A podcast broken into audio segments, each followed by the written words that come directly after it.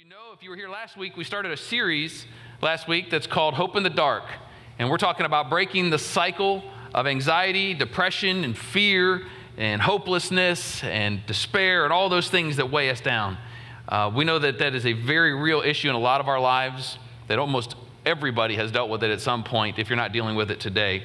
And we believe that the church should lead the way to help us to find solutions for these things in our life that, that can cause us so much emotional turmoil in our life. Because you know we know that uh, you guys know the bible says that we we are victorious that the enemy is defeated. He's under our feet. Amen? Okay but that doesn't mean he gives up does it? He still is going he's not going to give up until that day where he gets cast into the pit. And so uh, we have an enemy that we have to fight against in our life. And so we as a church want to help give us the tools that, that the lord has given us to be able to, to fight against this um, now, let me just say at the, at the, front end of this, I said this last week, I want to say it again today. I, we realize there is a very real physiological side to depression and anxiety. I talked last week about the statistics of how many people in the U.S. are, are on anti anxieties and anti depression medicines. And those are all great and good, and we're, we're thankful for that. We've made a lot of advances in, in science and in medicines to help with that. Uh, but I am not a doctor, so I am not going to be talking about that aspect of it although I do know that it is very real. In fact, I, I, shared last week, just as a moment of transparency, that Joy and I both have gone through seasons in our life where we felt it was advantageous for us to talk to our doctor about it as well, and, and we pursued those means too. So there's, there's no shame in that. I'm just not an expert in that, so we're not going to be talking about that, but because I do know there is a spiritual side to it as well. Amen? And because we have an enemy of our souls that's fighting against us, we can come against him on the spiritual side. And I do feel like I know a little bit about that because I read this book every once in a while, and it tells me a lot of good stuff about what we have as followers of Jesus. So, um, as I read the first verse this morning, I know you guys have been standing some. I'm going to ask you to stand with me one more time, just in honor of reading the Word of God. This is a theme verse we're doing for this, this series that we're reading each week, and it is out of the book of Philippians. This is Paul's letter to the Philippian church that he wrote while he was in prison. Uh, chapter 4, one of the best chapters in the whole Bible verses 4 to 7. Read with me. It says, Rejoice in the Lord always. I will say it again, rejoice. Let your evident, uh, let your gentleness be evident to all. The Lord is near. Do not be anxious about anything, but in everything by prayer and petition with thanksgiving present your requests to God. And the peace of God, which transcends all understanding, will guard your hearts and your minds in Christ Jesus. Can I get an amen? Amen. Well, let us pray as we as we move forward in this time. Lord God, we just thank you for this time that we have together today. Lord, we thank you for your sweet presence in this place. I, God, I pray that you'd bless each and every person that, that took time out of their schedule to come here today to be at church. We pray that you'd bless them, that you'd minister to them, that you'd speak your peace and your rest to each and every one of them today. Holy Spirit, please come, have your way. You are welcome in this place. We pray that you and you alone will be glorified in our midst. We give you all the glory and the praise in Jesus' name. And everyone said, Amen. Amen. Before you're seated, high five somebody and say, I need rest.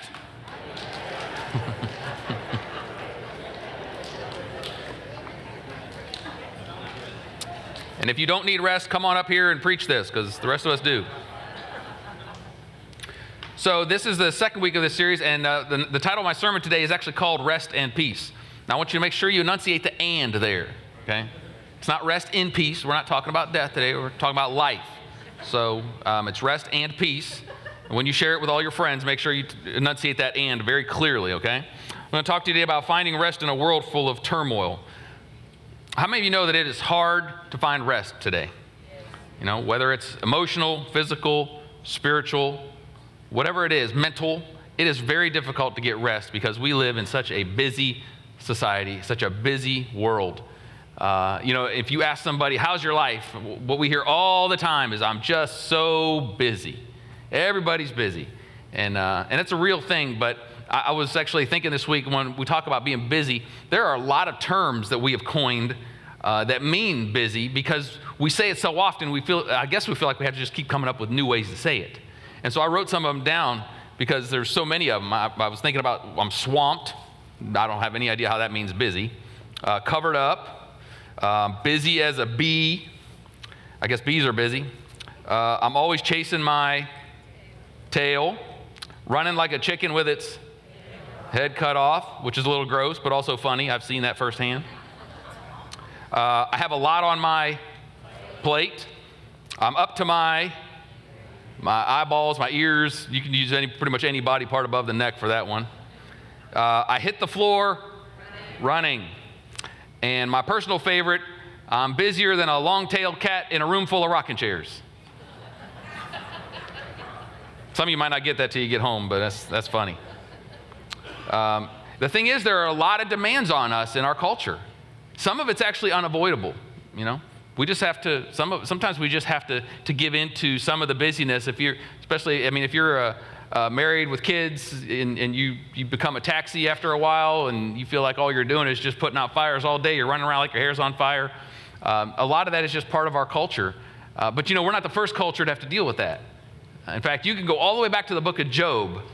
Um, and you can see in the book of Job, in, ver- in chapter 9, verse 25, even Job refers to it. He says, My days go by faster than a runner, they fly away without me seeing any joy.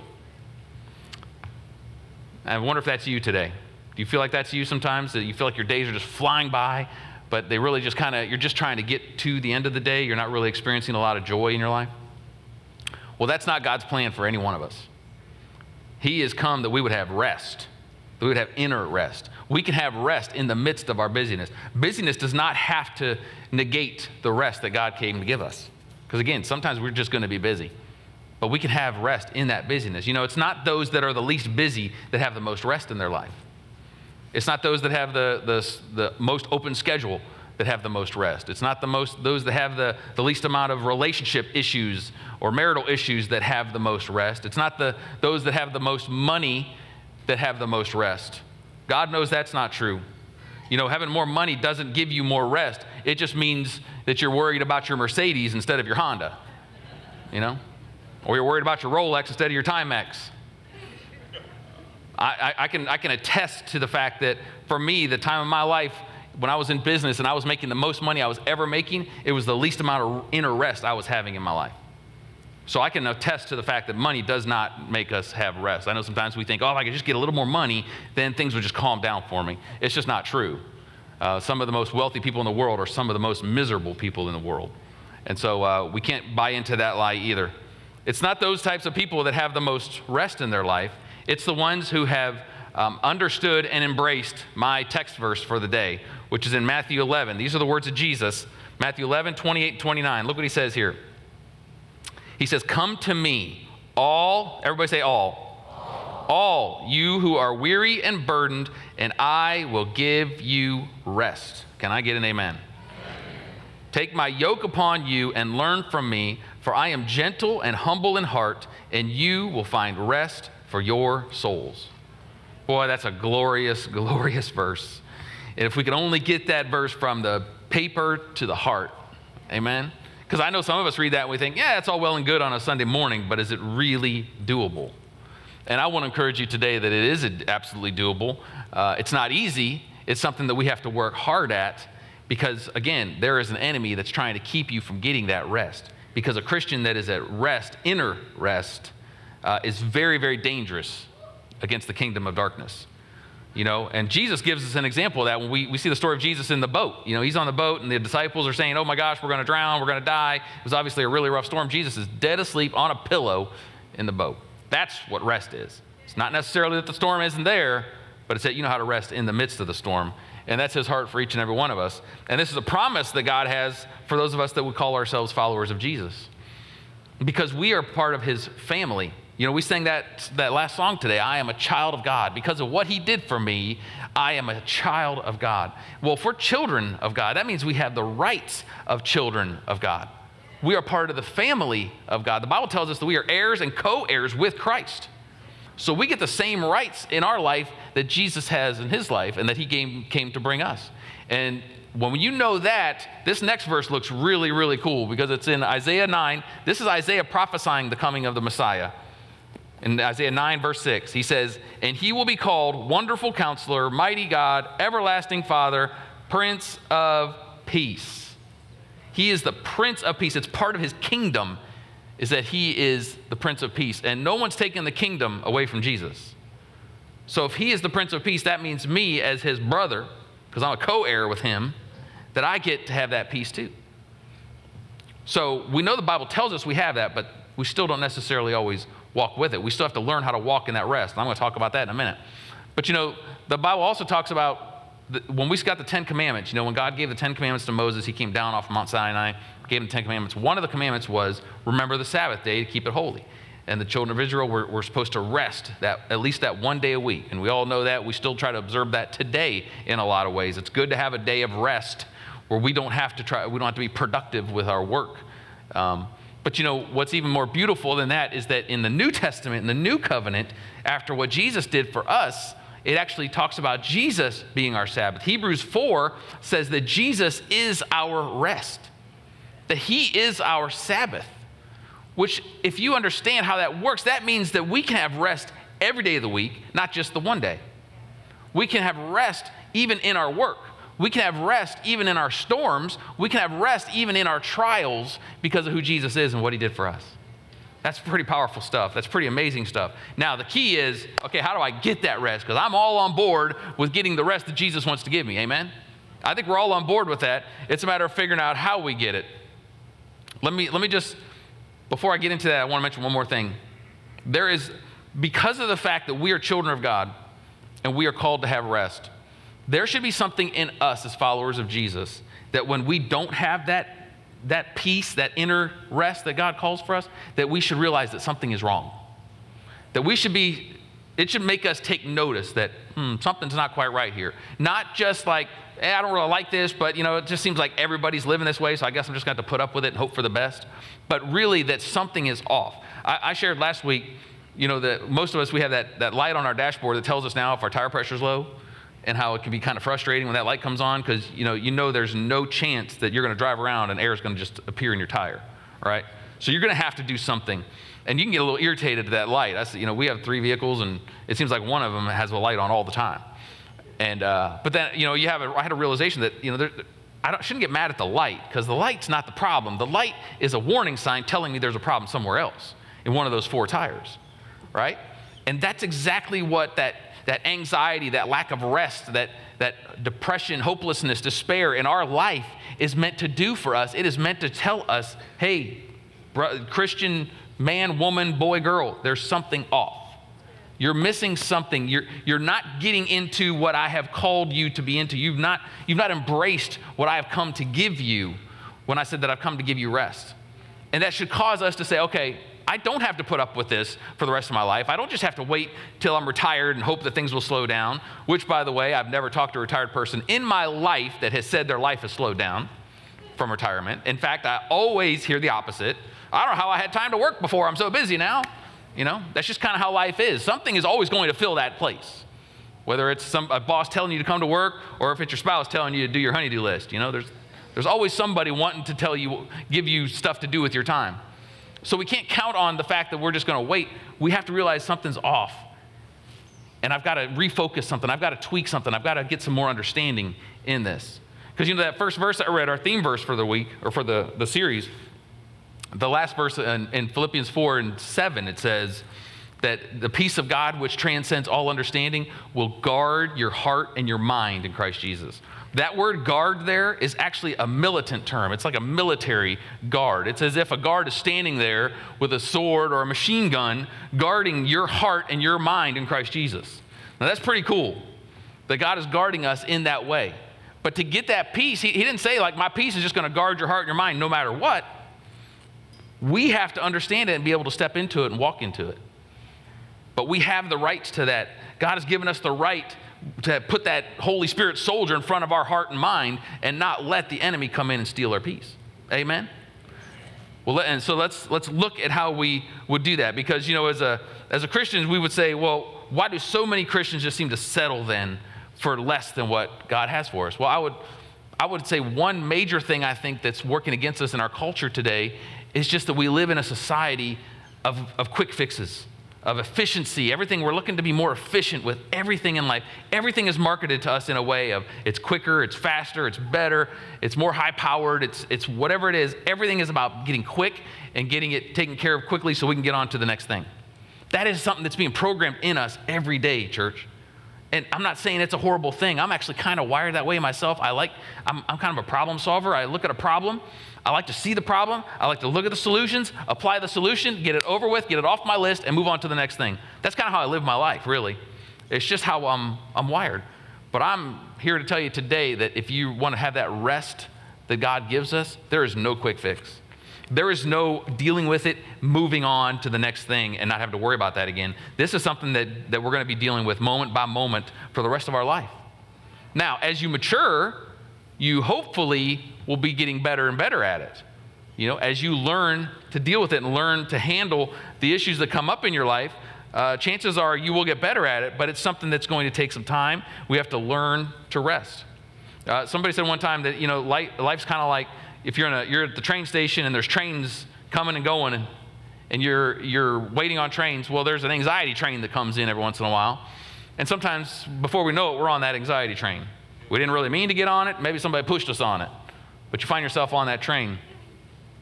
But the beauty is about the anxiety train, any train in our life, is that it makes a lot of stops. And it's up to us to choose whether or not we're going to ride that thing endlessly or if we're going to get off. And as we mature and we grow in our relationship with the Lord and in maturity and, and wisdom, we learn that, okay, I, I might get on the train, but I'm going to get off at the next stop. I'm not riding this train for three days or six days or a month or a year. I'm getting off this train. We have to learn to not always have an emotional response to everything that happens in our life, but to actually be able to look at it and say, okay, I mean, we all get on the anxiety train. I've been on it. I was on it probably a couple weeks ago. We, we're going to get on these, these trains we don't really want to get on. The key is we have to get off. we have to get off the train. Don't stay on it. And we learn that over time because it is a process. Um, you know, I, I, was, I was just thinking as I was preparing this message, a lot of you know about the, the fact that my mom, she actually, a little over two years ago, she passed away. Um, she lost her battle with cancer. Uh, I hate to say lost her battle because she actually got promoted. So uh, we're, we're okay with the result, but it was pretty sad for, for a, a while. But, uh, you know, she was diagnosed uh, the week of Thanksgiving a few years ago with uh, non Hodgkin's lymphoma, went through chemo, and uh, after chemo was done, she had a scan. The scan came back clear, so were, we were really excited, you know, we were rejoicing and excited about the fact that, this, uh, that, that the Lord had taken care of this situation for us. And then it wasn't even a few months later that she started acting very different. We could tell something was wrong again. Uh, she went back to the doctor and they, they were doing some tests. And, uh, you know, I just felt like I needed to go up there and be there when she got the results of the test. We, we weren't sure of anything, but just I wanted to be there. Uh, I have one brother up there that was there too, and then I have a brother down in Florida that, that couldn't be there. But so I went up, and um, sure enough, the doctor called and said, "Hey, whoever's in town needs to come when we give the results." So we knew it wasn't good. Um, the doctor came in the next day and gave us the results and said that uh, the cancer has come back and it's leukemia. It's the most aggressive form of leukemia and you have at the most a week to live. And uh, as you can imagine, it was devastating for us. There was a lot of crying, a lot of hugging, a lot of um, just, just you can imagine the scene in that hospital room when we got that. And I remember very clearly after a couple minutes, I looked at my mom and I said, uh, I said, so mom, what are you thinking? And she just looked at me and she said, you know, I'm just kind of sad that I'm not going to get to see my grandkids get married. I really wanted to see them get married. And I said, I, in my mind, I thought, you know, that's an interesting response to this whole thing. And, and uh, I said, so that's it? She said, yeah. She said, she looked at me, she said, Reagan, I'm, I'm good. I know where I'm going. I'm ready. And I'm okay with this. Like, I'm ready to go see my Jesus. She was, you know, mid 70s, and she said, I've, I've lived a good life. She said, I'm ready to go. And it was so amazing because, you know, we took her home, they brought in hospice, and we had a whole week with her at my brother's house, and people were coming constantly, all day, every day, to say their goodbyes to her. And what we, what we found that whole week was that she was, for the most part, she was the one ministering to the people that were coming to her. They were upset and crying, and she would tell them over and over again, It's okay. It's going to be okay. You're going to be okay. Everything's fine. I, am going to be fine. I'm, I know where I'm going. And I was so proud of my mom because I saw her walk through that situation with so much peace, so much rest. There was no outbursts of rage like, God, why are you doing this to me? None of that. She was able to go through it with complete peace and rest but listen, church, it was not because she just kind of did her thing, and then when she got that announcement, she was just like determined in her mind, I'm just not going to freak out. It was because she lived her life learning moment by moment how to live in the peace of God. How to go through this, the turmoil and the, the trials of life. And my mom went through a lot and lots of turmoil and trials in her life. And she learned through those to not stay on that anxiety train, but to get off and to trust God and to walk in that peace and rest that God calls us to walk in. And, and I just, it, it was such an encouragement to me because I saw what the fruit of a life lived for Jesus can really be. And I was really proud of her in that moment. And that's what God wants for each one of us, too. But I'm going to tell you today that if you continue to do the same thing that you're doing now and you're struggling with peace and rest, and you know, when I said I'm going to preach on peace and rest, you're sitting there thinking, oh, praise God, please let it be, let it be a good sermon. Please let it be good. I, and I can't speak to that, yes or no, but the fact of the matter is, if, if we need that in our life and we all just kind of gasp when we say peace or rest, but we just keep doing the same thing over and over again, we're going to have to, we're going to get the same results. If we really want change, we have to change how we approach our life if we really want to walk in that peace and that rest in our life. And I'm here to tell you today, church, there, is, there are no shortcuts, there are no back doors to walking in this kind of peace and rest. There is one way. There is one way to walk in it. And I'm going to share three verses with you that I really love that just minister to me when I think about um, who God is and, and what we can have in Him. The first one is from Psalm 62, 1 to 2. It says, My soul finds rest in God alone. My salvation comes from him. He alone is my rock and my salvation. He is my fortress. I will never be shaken. Never. He says, He alone is my rock and my salvation. You know, you can find some temporary rest, mental, emotional, physical rest in other places, but if you want the sustaining, real, purposeful rest for your soul, that's only going to come from God alone. The next one is in Psalm 91, one of my favorite passages in all the Bible, verses 1 and 2. It says, He who dwells in the shelter of the Most High will rest in the shadow of the Almighty. I will say of the Lord, He is my refuge and my fortress, my God in whom I trust. He who dwells in the shelter of the Most High will find rest in His shadow. Dwelling is about where you live. This is not about a a haphazard, occasional visiting God's house and giving him a high five and saying, What's up? This is about dwelling in his house. You know, they say real estate's all about three things, right? Location, location, location. Well, where do you live? Because according to this, we need to be living in the shelter of the Most High. That's where we need to be staying. Some of you need a change of address. Some of you need to move into the shelter of the Most High, not just come by for a visit whenever it feels right, but really stay there, abiding there. You know, the Bible says, I'd rather be a doorkeeper in the house of God. That's how good it is to live in God's house, is if you just hold the door for people, it's a wonderful thing. And some of us need to understand that, that that's really where this rest comes from. You're only going to rest in His shadow if you're living there. It doesn't say anything about those that come by, drop by, and hang out every once in a while that they get to rest in his shadow. It's the ones that dwell in the shelter of the Most High get to rest in his shadow. The next one is Jesus' words himself in John 15 and verse 5. He says, I am the vine, you are the branches. If a man remains in me, that also means dwell. If you remain in me and I in him, he will bear much fruit. Apart from me, you can do nothing. If you will remain in him, that's where you will bear fruit. Now, it's interesting because when you talk about fruit, the Apostle Paul talked about fruit in Galatians 5. A lot of us know the fruit of the Spirit that Paul talks about. He says the fruit of the Spirit is love, joy, peace, patience, kindness, goodness, gentleness, faithfulness, and self control. Peace is a fruit of the Spirit. And Jesus is saying, if you will dwell in me, you will get that fruit. You will have that fruit, but you will not have it if you say, if you don't dwell in me. He says, apart from me, you can do what? Nothing. Nothing. Now, that's ridiculous to think that we can't do anything apart from Jesus. Of course we can. We can there's people that do things without Jesus all the time. But if you want this fruit, he's saying you're not getting this fruit without me. You're not getting it. You got to dwell in him. You have to abide, remain, stay in Jesus if you want to have that fruit walking in your life. Now, that all being said, we know that there is a, a devil that hates for, the, for us to get peace and rest in our life.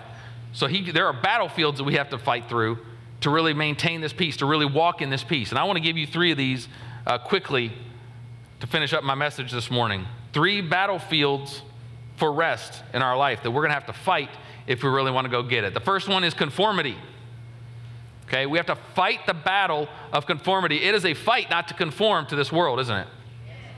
How many of you know if, if, if you allow it to, the world will tell you what to wear, what to think, what to believe, how to dress, or how, to cut your hair, what, who to vote for, where to work, where to live, what to watch on television, what church to go. Uh, it'll tell you everything if you allow it to, won't it? We have to be intentional. Church, it is, it is time for us as followers of Jesus to stop letting the world determine how we're going to spend our time and how we're going to think and how we're going to do and, and what we're even going to do with our free time. You know, we, we talk about not conforming, but yet I think so many times we spend, we'll, we'll kind of give our, our time a little bit to the Lord and to church and that thing, but, but then we're spending so much time letting Hollywood and social media and the music industry just determine our thoughts. We allow them in, we give them free access into our life, and we think that it doesn't affect us, but it does. It does. We see it. The statistics are very clear that the world has affected the church in a very negative way over the last 20, 30 years. And we have to stand up and say, I'm not going to let the world determine how I think. I'm going to let the Word of God determine how I think. Okay? We have to make it a priority. Look what it says in Romans 12 and verse 2. This is Paul speaking to the Romans. He says, Do not conform any longer to the pattern of this world. So Good news is we're not the first generation to deal with that. Okay? Paul's even having to tell them, hey, don't conform to the pattern of the world. Then he says, be transformed by the renewing of your mind. Then you will be able to test and approve what God's will is, his good, pleasing, and perfect will. Let me tell you, the world has a pattern, and it will suck you in if you let it we have to be very intentional. That, that verse where he says to be uh, transformed by the renewing of your mind, that's a continual renewing. That's not a one time thing. That's not where you come every you know couple years and renew your subscription to, to something. It, this is a daily thing. Sometimes it's an hourly thing. I've gone through seasons in my life where I needed to be renewed every hour. Because I would, I would give my mind and my thoughts to the Lord, and within 20 minutes, I'm thinking about things I shouldn't be thinking about again, and I'm having to give it to Him again. So we have to be constantly renewed, and that's how we're transformed. And that's how we keep from conforming to what the world would want for us. It implies daily. You know, salvation, that happens instantly. You know, you come to Jesus, you confess your sins to Him, and you accept what He did on the cross as atonement for your sins, and you ask Him to come into your life and live in you and rule your life, you are saved immediately. But this renewal, this happens much more gradually.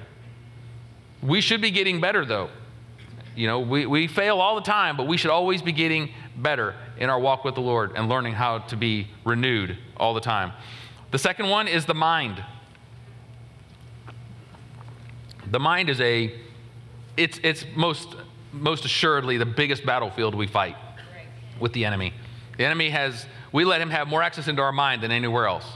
You know, I try not to let the enemy have my hands or my feet. You know, I don't go where he wants me to go. I don't touch the things he doesn't want me to touch.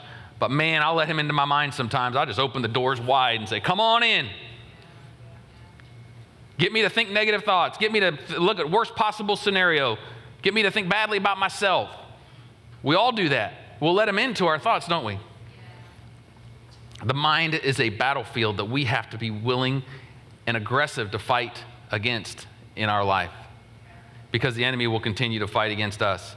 You know, I, I was reading this week as I was studying for this, and everything I read said that we, the, the doctors say that um, we have about 70 to 80,000 thoughts a day. Our brain produces 70 to 80,000 thoughts a day. That's a lot of thinking. That is a lot. I would have never dreamed. I thought I had about seven or eight. You know? that really goes against the nothing box that men say they can get into. There ain't no such thing. There's no such thing. But 70 to 80,000 thoughts a day, that's really phenomenal. And if you think if you open the doors wide and let the enemy into those thoughts, you imagine the damage he can do. No wonder he tries to get in our head. No wonder he tries to get us to think negative things. And because if he can get us to think things, eventually, you know what happens? We start to respond to those negative things with our hands and our feet and our mouth and the things we do. We have to be very, when, when I think I got 80,000 times I got to resist the enemy in a day, that makes me tired. I need the Lord's rest in my life. But thank God that He said, Come to me and I'll give you the rest. And He will put that, this is church, this is why we need that guard in front of our heart and our mind. that Holy Spirit guard. This was long before anybody ever knew there was 80,000 thoughts a day. And even back then, Paul was saying, you need a guard in front of your mind. Because about a couple thousand years from now, they're going to realize that we're having 70,000 thoughts a day. So God's way ahead of the curve here, letting us know that He will put a guard there if we trust Him and if we lean on Him. You know, Joyce Meyer has a whole thing she did about the battlefield of the mind. And uh, man, I really loved it. It, it ministered to me a, a, lot when she first came out. She had a book that I read, and a lot of teachings on the battlefield of the mind because she's dealt with it so much in her life. And she talks about stinking thinking. And she said, uh, you know, if you know Joyce Meyer, she just says it the way it is. I mean, there is no pulling punches. And she said, if you have stinking thinking, you're going to have a stinking life. and, uh, you know, that's, that's a hard word, but it's true, you know, because your life will reflect what you think, because you will respond to the way you think. So we have to be trying to win that war. But you know what? It takes practice to win the war of the mind. And I know some of you think, oh, we shouldn't have to practice. We should just be able to pray. Well, I mean, if you don't agree with that, then you're going to have to talk to Paul when you get to heaven because he said in Philippians 4, the very next two verses after my text verse, or after the theme verse for this month, Philippians 4, verses 8 and 9, look what he says. Finally, brothers, whatever is true, whatever is noble, whatever is right, whatever is pure, whatever is lovely, whatever is admirable, if anything is excellent or praiseworthy, think about such things. Whatever you have learned or received or heard from me or seen in me, put it into practice. And the God of what? Peace, Peace will be with you. You know, nobody likes practice. I played football in junior high and I quit after two years because I hated practice. It's the worst thing in the world. The games were wonderful, but the practice stunk. And we, but we practice everything that we want to be better at, right? We practice football, basketball, baseball. We practice drums, piano, guitar. We practice our professions. We practice cutting hair. We practice plumbing. We practice accounting. We practice public speaking. We practice everything because we want to get better at it. But for some reason, we don't think we need to practice to train our thoughts, to train our mind. Paul says right here to think about these things. Look what he's talking to us about thinking about. Whatever's true, noble, right, pure, lovely, admirable, excellent, praiseworthy. Those are all really great things. He's saying put it into practice. Because again, he's writing this from a prison cell. Because I promise you, he was having to practice it himself. Instead of complaining about everything, he was saying, uh uh-uh, uh, i am not gonna, I'm gonna practice thinking about good things. You know, instead of for us, when we're sitting and we're contemplating the things of life or the day and all the things that are going wrong, instead of just sitting there entertaining those things and working ourselves up, we can sit there and say, No, I'm not going to do that. I'm going to practice this stuff. I'm going to practice thinking good thoughts. And some of you might say, Well, I don't even know how to, how to even think about good thoughts because so many things are wrong. Well, you might want to pick up this book. You might want to open it up and start reading in here because there's a lot of good thoughts in here. You know, we can't think good thoughts if we don't know the thoughts of God. We don't know the thoughts of God without getting in the Word of God. So let's stay in the Word, and it'll help us to practice what Paul has asked us to practice to do. All right, and my last point, and I know we're running a little late here, give me five extra minutes and we'll be out here, okay? The last point is submission to God's will. This is a battlefield for us. And man, I'm passionate about God's will because I think so many of us get it so wrong when we think about what God's will is for our life. We think it's about God's plan for us and where we're supposed to go and who we're supposed to marry and what job we're supposed to get and all these things we're supposed to do. When in reality, God's will for us is just that we would know Him. It's just that we would love Him and live our lives for Him. But this is a battlefield for us because we're stubborn as humans. We're just stubborn and we want kind of what we want. It's hard to submit ourselves to somebody else, but it's imperative that we do that. We have to be submitted to his plan, his purpose, and his providence. His plan, purpose, and providence. His plan for us is laid out through the Word of God. But I love what it says in John 10 10, which is part of his plan.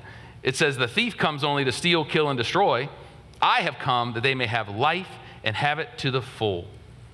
God's plan for us is that we would have the life to the full. Other versions say that we would have a life in abundance we would have abundance life. This verse has been used to and distorted to talk about the prosperity gospel. The guy just wants us to have a ton of stuff. He wants you to have that Mercedes and all that money and that big house and all that stuff because he said, I come to give you abundant life. And we've used it for that. And I'm, I'm here to tell you today, and a lot of you know this too, the more stuff you have does not make you have more abundant life. It just means you have more stuff. You know, and I, this, this verse has been, uh, I've been pretty passionate about this for a long time too, because I spent a year in West Africa living in one of the poorest countries in the world, ministering the gospel to those people. And I can tell you that when a Christian in West Africa that has no opportunity to ever really grow in their, their, their physical financial wealth because of the oppression of their government and so many other, other governments around this world that have been dealing with it for thousands of years, for a Christian that reads this verse in West Africa, it has to be true to them just as much as it is to me. So if it's true to them, it can't be about the stuff. If it's true to them, it has to be about peace and contentment and joy and being able to go through the things in life and rising above it because of who He is and what He's done in me. That is what abundant life is. But that's all about us submitting our will to Him and surrendering to Him and His plan for us. His purpose, too often times we think that His purpose in our life is to make us happy. And I can tell you today that he, he wants us to be happy. It says he's a good father. Any good father would want their children to be happy, but it's not his top priority. His top priority for us is that we glorify him. Jesus himself came to glorify the Father. If it's good enough for Jesus, I think it's probably good enough for us. Amen? That's the purpose for each one of us. But that's a fight for us in our thoughts because we think his purpose should be that we would just have everything easy and smooth and nothing would ever go wrong if I really love Jesus. And then finally, his providence. His providence is about trusting Him when it doesn't make sense. It's about trusting Him when the things that are happening in your life don't seem good, but knowing that, that He's still a good God in spite of it. And I, I'm going to close with this. I'm going to ask you guys to stand with me.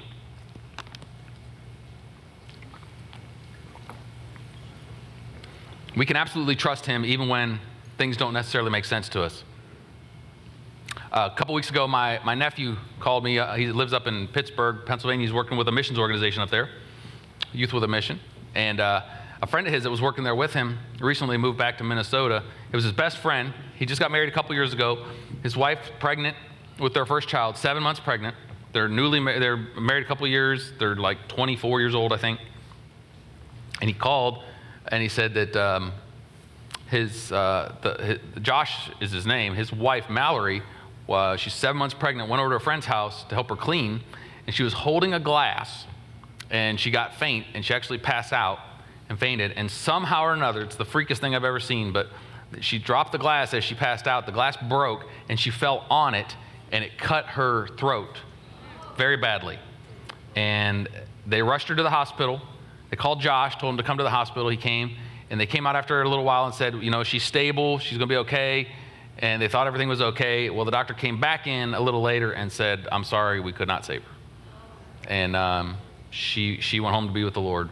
Well, she was seven months pregnant, so they delivered the baby, but the baby had been without oxygen for 20 minutes, so there was severe brain damage and there was no brain activity. They put the baby in NICU. The little girl's name was Minnie. They put her in the NICU for a couple days, and kept running tests, and after a couple days, uh, they said there was still no activity, so they, they pulled the plug and she passed away too. And, uh, you know, I barely know Josh. I met him at my nephew's wedding, and uh, I know he's a good guy, loves the Lord. They, they, were, they were making a lot of sacrifices to serve the Lord, actually.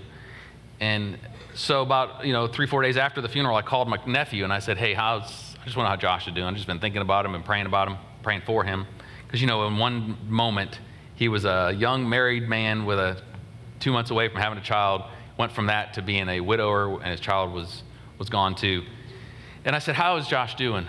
And he said, You know, he said, I just left. He actually stayed in Minnesota with him a little extra long before he left. And he said, I just left him yesterday. And he said, Josh told me that I've never been closer to the Lord than I am today.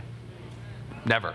And he said, I'm at peace and I'm trusting my God and I know that I'm going to be okay. And man, that is something like it's hard to even fathom what that feels like to go through something like that, doesn't it? But to have a young 24 year old guy like that, now, now, you know, we're not naive. We know he's going to have see, seasons over these next months and years that are going to be very tough for him emotionally, I'm sure. But the fact that he can be a couple weeks removed and saying, you know what, I just trust God. There was no lashing out, there was no anger, there was no shaking his fist at heaven saying, God, I gave everything for you and this is how you repay me. He's trusting in God's providence. He's saying, God, I trust you even when it doesn't feel like you're good. And that's where we need to be, church. That's how we get that peace, to be able to walk in that peace every day the only way we're going to be able to do that is to be able to say, God, I know you're good even when the situations around me aren't.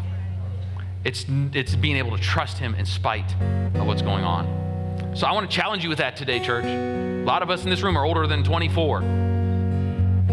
We should be able to walk in that too. We should be making strides to walk in that peace and that rest that God has called us to do, but we have to be going after Jesus. We have to be going after Him. He's the only way, there are no shortcuts. So I'm going to pray with us, and then, then Steve's going to just sing a verse of a song.